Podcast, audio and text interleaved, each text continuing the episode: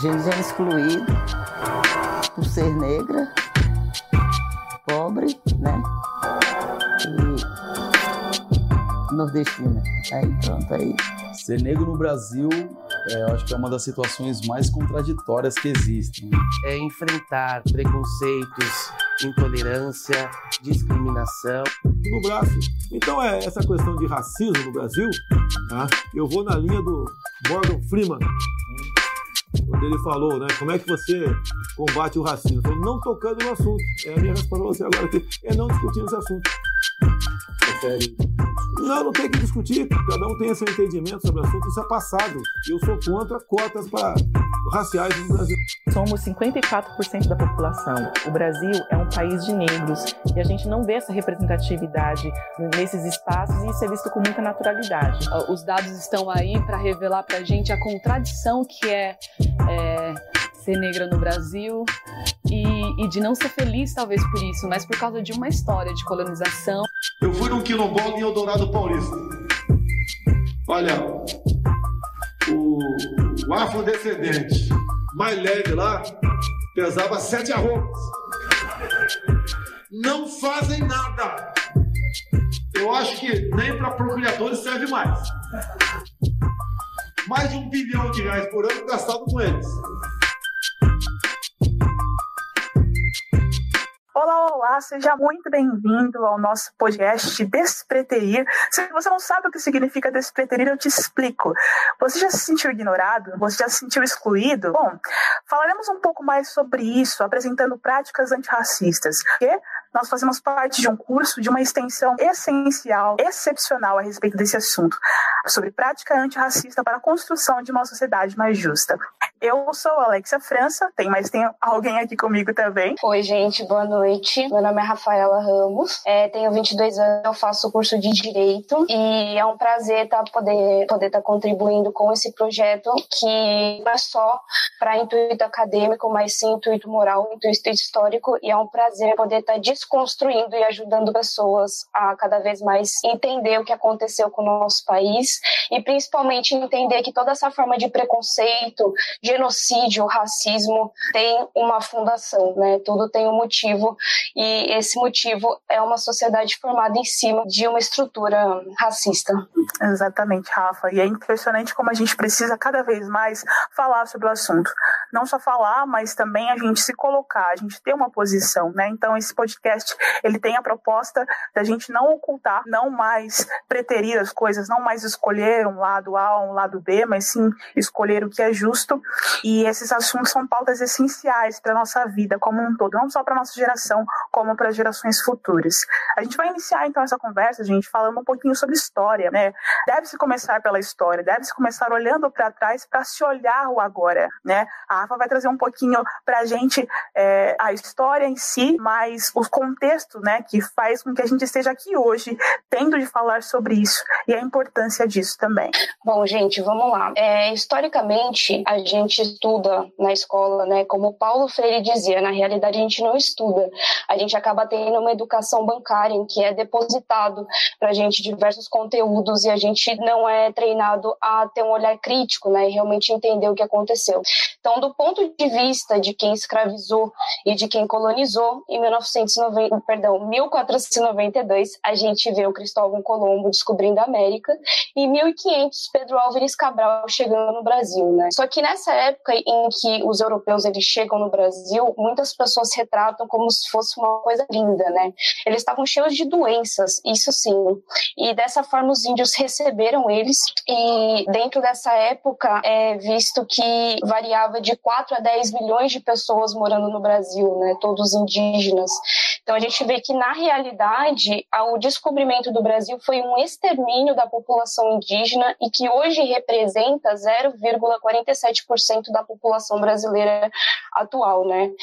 Então, no período pré-colonial, que é esse de 1500 a 1530, a gente vê, além do, do trabalho escravo de indígenas, um começo é, um pouco quanto amigável, né? Que as pessoas contam hoje que o índio gostou lá do, do espelho e por isso já foi bom. Não, na realidade os europeus trouxeram diversos utensílios que não que os índios não conheciam é, e em troca o fornecimento do pau-brasil. Funcionou por um momento, até que os índios não aguentaram mais e começaram a partir para agressão, né? E com isso, os índios, a agressividade também usou a chantagem de dissipar doença para eles, né? Porque aqui não tinha tuberculose, aqui não tinha sífilis, aqui não tinha uma série de doenças que foram trazidas aí da Europa. Em relação ao Brasil colônia, na, na fase seguinte, a gente percebe também é, a respeito das estratégias escravistas que eram colocadas e como a resistência passou também a ser desesperada. Né? A gente percebe ali a primeira demonstração de resistência dos, escra do, dos escravizados, que já se manifestava no embarque deles em navios negreiros. Né? O navio negreiro, como muito bem retrata Castro Alves em um dos seus mais geniais poemas, a gente percebe não a desumanidade ali era empregada, como também a humanidade era desconsiderada, né? Então não havia voz para ninguém. Inclusive o primeiro quilombo, né, no Brasil foi ali no ano de 1575. Então a gente percebe algumas revoltas acontecendo, né? E, e a resistência sendo cada vez mais explícita, né? A exemplo da, da, de guerras justas, né? Segundo a lei ali de 1570, é, que basicamente eram aquelas autorizadas pela coroa ou pelos governantes, é, ou as travadas, né? Em legítima defesa contra os ataques indígenas. Então, a gente nota aí um outro espelho de que a resistência foi algo que, de fato, teve presença, teve lugar, teve papel também. Bom, é, no Brasil Império, que é o período que vai de 1822 a 1889, a gente tem diversas revoltas. A gente começa pela revolta dos Carrancas, em 1833, revolta dos Malês, em 1835. Todas essas revoltas como uma resposta a toda essa escravidão, né? Já não dava mais. E então a gente vê que começam a ser criadas algumas leis, né, para favorecer cada vez mais o homem branco. E eu vou ler algumas para vocês. Essa, todas essas leis elas foram criadas no Brasil Império. A primeira é a lei de 14 de janeiro de 1837, que era proibido frequentar a escola pública escravos e pretos africanos, ainda que sejam livres ou libertos. Aí a gente tem em 1850 a lei de terras, que negros não podem ser proprietários. Temos em 1871 a lei do ventre livre, né, que era aqueles que filhos de mulheres escravizadas nascidos a partir da data de 1871 ficariam livres. Ou seja, tipo, é, livre do que a gente traz hoje, né? Livre do que? É, 1885, lei do sexagenário, que liberdade para os escravos com mais de 60 anos, sendo que nessa época a gente sabia que eles não sobreviveriam até os 40 pela quantidade de doença, pela quantidade de maus tratos, né, de desumanidade é, por eles. E aí a gente tem finalmente em 1888 a Lei Áurea, né, que era da libertação. Só que a gente sabe que o Brasil, é, além de ser um dos últimos países da América a assinar a Lei Áurea, ele fez isso justamente com intenção econômica, né? A gente sabe que não queriam fazer negócio com o Brasil justamente por isso. E não por, é, por moralidade, por de fato tá vendo humanidade nessas pessoas, né? Esse que é o mais triste de todos. E para finalizar, depois que acaba Brasil Império e começa Brasil República, em 1890, dois anos depois que foi assinada a Lei Áurea, a gente tem aí a Lei dos Vadios e Capoeiras, né? Era do Código Penal e todo mundo que perambulava pelas ruas sem trabalho ou residência comprovada iriam para a cadeia. E a gente sabe que é muito curioso, dois anos depois da, da Lei Áurea, né, quem eram as pessoas que não tinham trabalho, que não tinham moradia, né, eram justamente aqueles que foram libertos, não, tiver, não tiveram respaldo algum por tudo que aconteceu, né, e não tem até hoje, quando a gente vê ainda pessoas que têm a coragem de dizer que não são a favor de cotas ou que não precisa ser necessariamente discutido. Exatamente. E a gente nota também é, um, novas formas de, de revolução surgindo, né? Mas também a Frente Negra Brasileira de 1931, a gente foi criada, né? Em outubro na cidade de São Paulo, né, a FN, como é conhecida como FNB, a gente fazer mais para frente algumas figuras que fizeram parte desse movimento, né, mas foi uma das primeiras organizações no século XX, gente, a exigir igualdade de direitos e, e participação dos negros na sociedade brasileira, né. Então a gente percebe movimentos sendo cada vez mais explícitos, sendo trazidos, né, o que hoje causa, traz a nossa resistência, né, mas é, é de certa forma a gente percebe hum, no papel das lideranças, né, é, especificamente aqui na Frente Negra Brasileira, a liderança de Arlindo Veiga dos Santos, José Correia Leite e outros, e a, e a organização sendo desenvolvida, é, na verdade, desenvolvendo diversas atividades de caráter político, cultural, educacional, né, para associados. O que a gente percebe, né, das necessidades do nosso cotidiano, sobre trazermos para a cultura, trazermos para o nosso para o nosso cotidiano mesmo é, movimentos como esse, né, movimentos ativistas em relação aos direitos civis, é, direitos humanos das pessoas pretas e, claro, envolver as demais gerações em relação a isso, né? A gente percebe também, consegue perceber em 1969, que tornou-se crime, né, estimular a subversão, descumprimento de leis, lutas de classes, paralisação de serviços ou atividades essenciais e ódio, discriminação racial. Então, apenas em 1969 a gente teve as questões raciais ganhando esse, ganhando esse corpo, ganhando essa voz para ser realmente delimitado o que era crime e o que não era, né? E em 1976 a gente a gente percebeu ali os encontros do movimento negro que passaram a ser vigiados e espionados por agentes da ditadura, né? Então, a, ainda no período ditatorial a gente percebe que ah, não era mais uma resistência que ficou lá atrás, né, nos outros períodos históricos. Algo que aqui a gente também vê, aqui a gente também conseguiu ver, né? Mas então, para seguir o debate, falando sobre resistência, parando aí nesse ponto sobre a resistência da ditadura, a gente gostaria de chamar o Rainer também para falar um pouquinho da experiência dele em relação ao serviço social, que é o curso que ele faz, mas especificamente sobre violência policial, que é algo que a gente vê sendo cada vez mais naturalizado, né? Como se fala, perdida fosse algo exclusivo de um público só, né? Então, Rainer, por favor, compartilhe um pouquinho com a gente sua opinião, a sua experiência em relação ao assunto. Primeiramente, boa noite a todos. Muito obrigado pelo convite de estar aqui dispondo do, meu tempo para estar falando de um assunto que é tão importante, mas que na maioria das vezes ele não é abordado da forma que tem que ser abordado e muitas vezes, principalmente pelo Estado, esse assunto sequer é colocado em pauta. Antes de falarmos da violência da polícia com a população negra, com a população negra, sobretudo a periférica, não devemos esquecer que a polícia, sobretudo a polícia militar, é um órgão que faz parte do aparelho do Estado. E como o Estado hoje, vivemos num Estado extremamente capitalista, dominado por uma burguesia monopolista que é extremamente cruel, segregadora, só pensa unicamente no seu lucro, mesmo que para isso ela tem que punir de uma forma muito severa os direitos sociais, os direitos fundamentais, como, por exemplo, o Estado, a partir do momento que ele não promove políticas sociais em prol da garantia dos direitos fundamentais da população negra, ele está ferindo o artigo 3 da Constituição Federal, que lá está positivado o seguinte: que todo mundo, independentemente da sua raça, da sua religião, da sua sexualidade, não pode sofrer nenhum tipo de discriminação, nenhum tipo de segregação racial, nenhum tipo de discriminação por ordem de, de características físicas, intelectuais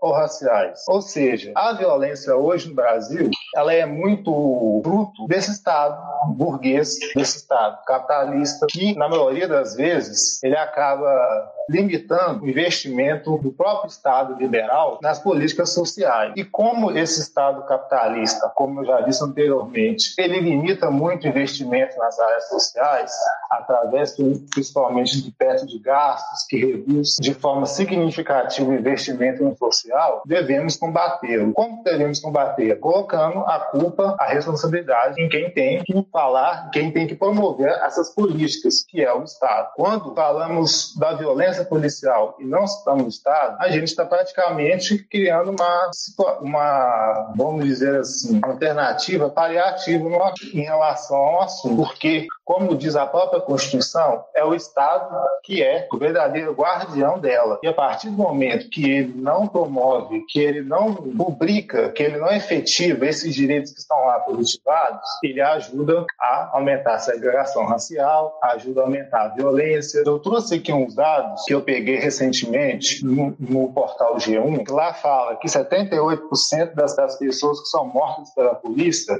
são negras e pardas, contra 22% de pessoas brancas. O número de pessoas mortas pela polícia ultrapassa os 80% nos estados de Rio de Janeiro, nos estados do Rio Grande do Sul e nos estados de Alagoas.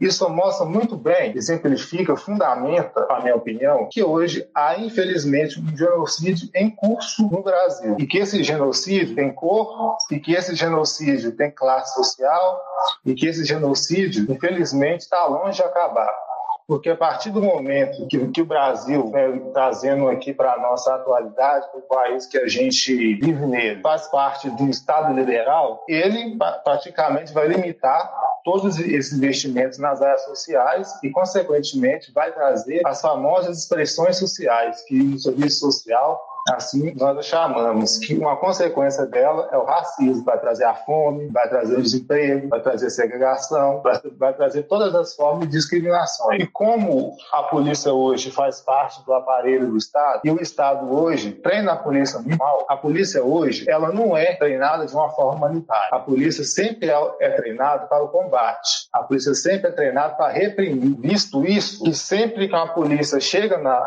na comunidade, eu morei, morei morei, moro numa periferia desde quando eu nasci. Eu posso assim falar com isso com propriedade. Já vi várias vezes isso acontecendo perto de mim, né? Que a polícia, ela simplesmente chega ali e já acha que todos aqueles que estão frequentando aquele local, simplesmente pelo fato de serem negros, de estar em uma comunidade, num ambiente que é frequentado majoritariamente por pessoas pobres, por pessoas de classe social que não são, de uma certa forma, privilegiadas, já acham que que todo mundo é bandido. Então, sendo assim, o liberalismo, aliado a esse, esse capitalismo selvagem que faz parte não só do Brasil, como na maioria dos países hoje, de, hoje no nosso no nosso mundo contemporâneo, eu acho que é uma das grandes dificuldades hoje para investir nas políticas sociais, como, por exemplo, as políticas de ações afirmativas, que visa destinar parte das vagas para as pessoas negras nas universidades, para as pessoas índias, para as pessoas pardas, pessoas que assim se cara pessoas que assim se autodefinem. Então, a gente, antes de falar da violência da polícia, temos que falar do Estado, porque vai ser, se não falarmos da responsabilidade do Estado em efetivar políticas públicas, vai ser a mesma coisa de dar murro em. Essencial, essencial toda a colaboração que vocês, não só para te entender no aspecto político, legislativo, né, mas também também prático, né, de como a gente precisa executar e entender os direitos de todos, né, é, não só no sentido de é, entender as políticas públicas como algo prático, né, mas sendo algo de que deve ser estabelecido a todos os públicos, né. Essencial, incrível. Agora eu gostaria de chamar a Daiane para colaborar também com a gente, falando um pouquinho sobre educação, acessibilidade, né, como isso se porta, como isso se dá, já considerando aí que ela faz parte da área de educação, já tem essa experiência, né, como que a gente fala sobre pluralidade, como a gente fala sobre diversidade na educação, tendo em vista é, esse contexto antirracista que a gente quer tanto trazer, tanto é, implementar, né? Então, como que isso se dá na educação, o, o, o, aspecto da diversidade? A humanidade, ela sempre foi diversificada, mas nem sempre ela teve essa concepção. Vamos, por exemplo, é, uma pessoa que hoje está com 60 anos, ela não tinha essa concepção dessa diversificação que hoje a sociedade existe e que sempre existiu. É, é notório que uma pessoa que tenha acesso, a é, acesso à internet e que possa também ter a curiosidade de pesquisar e compreender o mundo ao seu redor, ela vai ter é, a concepção do quanto essa diversidade e a desigualdade social entre as nações entre esses povos e esses grupos humanos é existente e é bastante nítido. É tanto que no início da, da educação tradicional, é, essa questão da diversificação era baseada em um aspecto semelhante, onde a pessoa não podia ter é, ser diferente, tinha que todo mundo ter igualzinho, não podia ter essa diversificação, tinha que ser a base da sociedade padrão, uma sociedade onde não existia diferenças.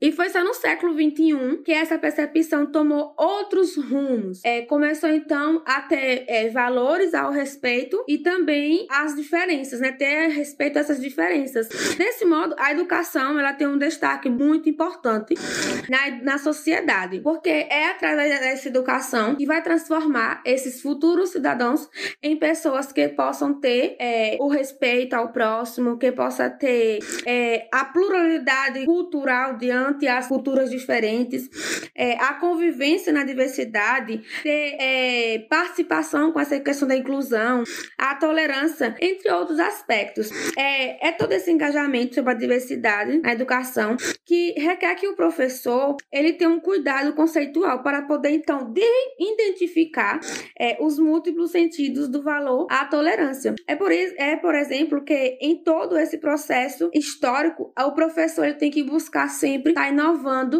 na sua na sua sala de aula, buscando sempre essa inclusão da diversificação, trazendo sempre a sua aula. É isso mesmo, né, Dai? Obrigada aí pela colaboração, por essa fala maravilhosa sobre educação. E é importante sempre reforçar que toda essa educação bancária que a gente tem hoje é resultado de uma educação sempre contada da parte dos vencedores, né? É uma educação elitista.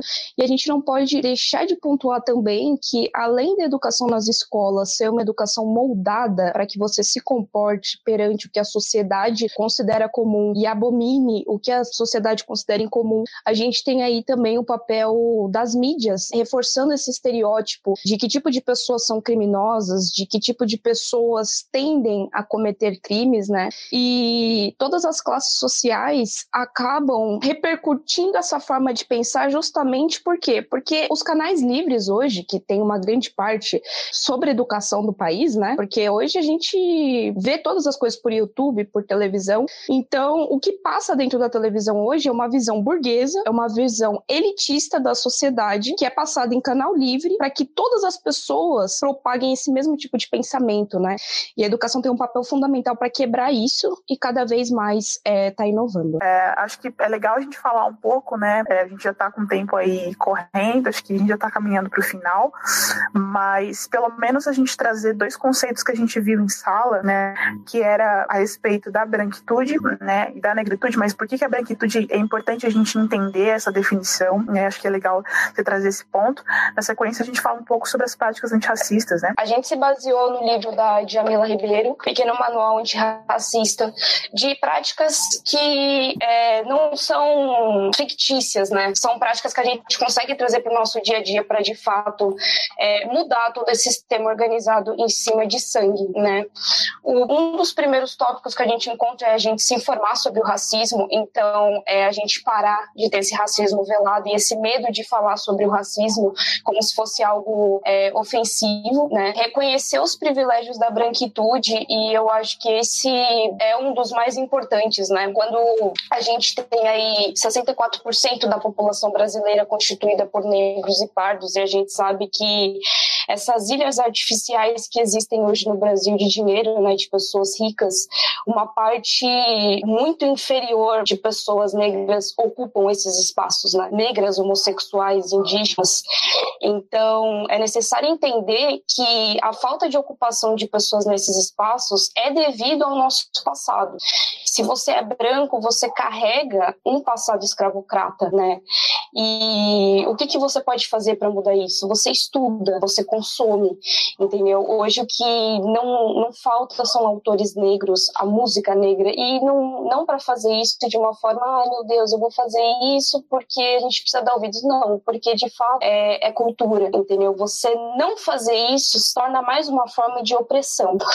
De fato é isso, né? A gente naturaliza toda essa forma de violência, toda essa forma de, de racismo estrutural. Também a gente precisa perceber o racismo internalizado em nós, porque a gente nasce numa sociedade racista. Muitas vezes a gente é criado por pais racistas, por avós racistas, e a partir do momento que você sabe que isso é errado, você precisa reconhecer e corrigir. Todos os dias aí é uma nova forma de você mudar e você lutar contra isso e fazer diferente, né? Eu acho que as coisas estão do jeito que estão, justamente porque as pessoas brancas não sentem ainda a necessidade alguma de falar sobre minorias, né? Sobre opressão, porque elas são sempre favorecidas por toda essa, essa esse silêncio. E só para complementar, só uma coisa que eu queria incluir antes de das demais práticas antirracistas é uma frase aqui do livro do Racionais. Na verdade, é uma coletânea que o professor Acauã Oliveira, da Universidade Federal de Pernambuco, fez, e eu destaquei uma frase que é o que a periferia percebe da organização social,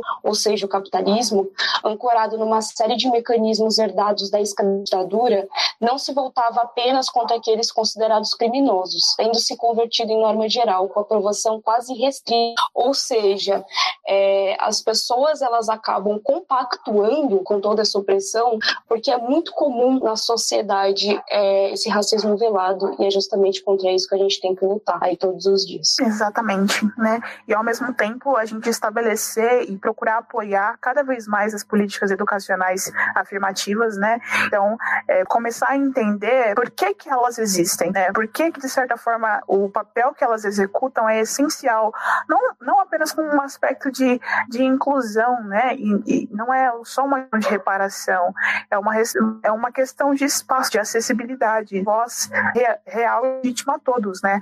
Além disso, transformar os ambientes de trabalho, gente. Quando a gente está falando sobre transformar ambientes de, de trabalho, é a gente procurar estabelecer, procurar trazer para esses ambientes é, questões como essa, conversas como essa que a gente está tendo aqui, né? Além disso, as próprias contratações, né? Quando a gente está falando sobre números de pessoas negras em posições de poder, em, em, em altos cargos, não só nas empresas, mas também nas universidades. Quantos professores negros nós temos? Quantas pessoas negras nós conhecemos é, conduzindo pautas? Quantas pessoas negras a gente conhece que estão à frente, né? Então, no, no mercado de trabalho, isso precisa também ser visto, isso também precisa ser trazido à tona, né? Além, é claro, de lermos autores negros, gente, e a gente tem grandes exemplos a respeito disso.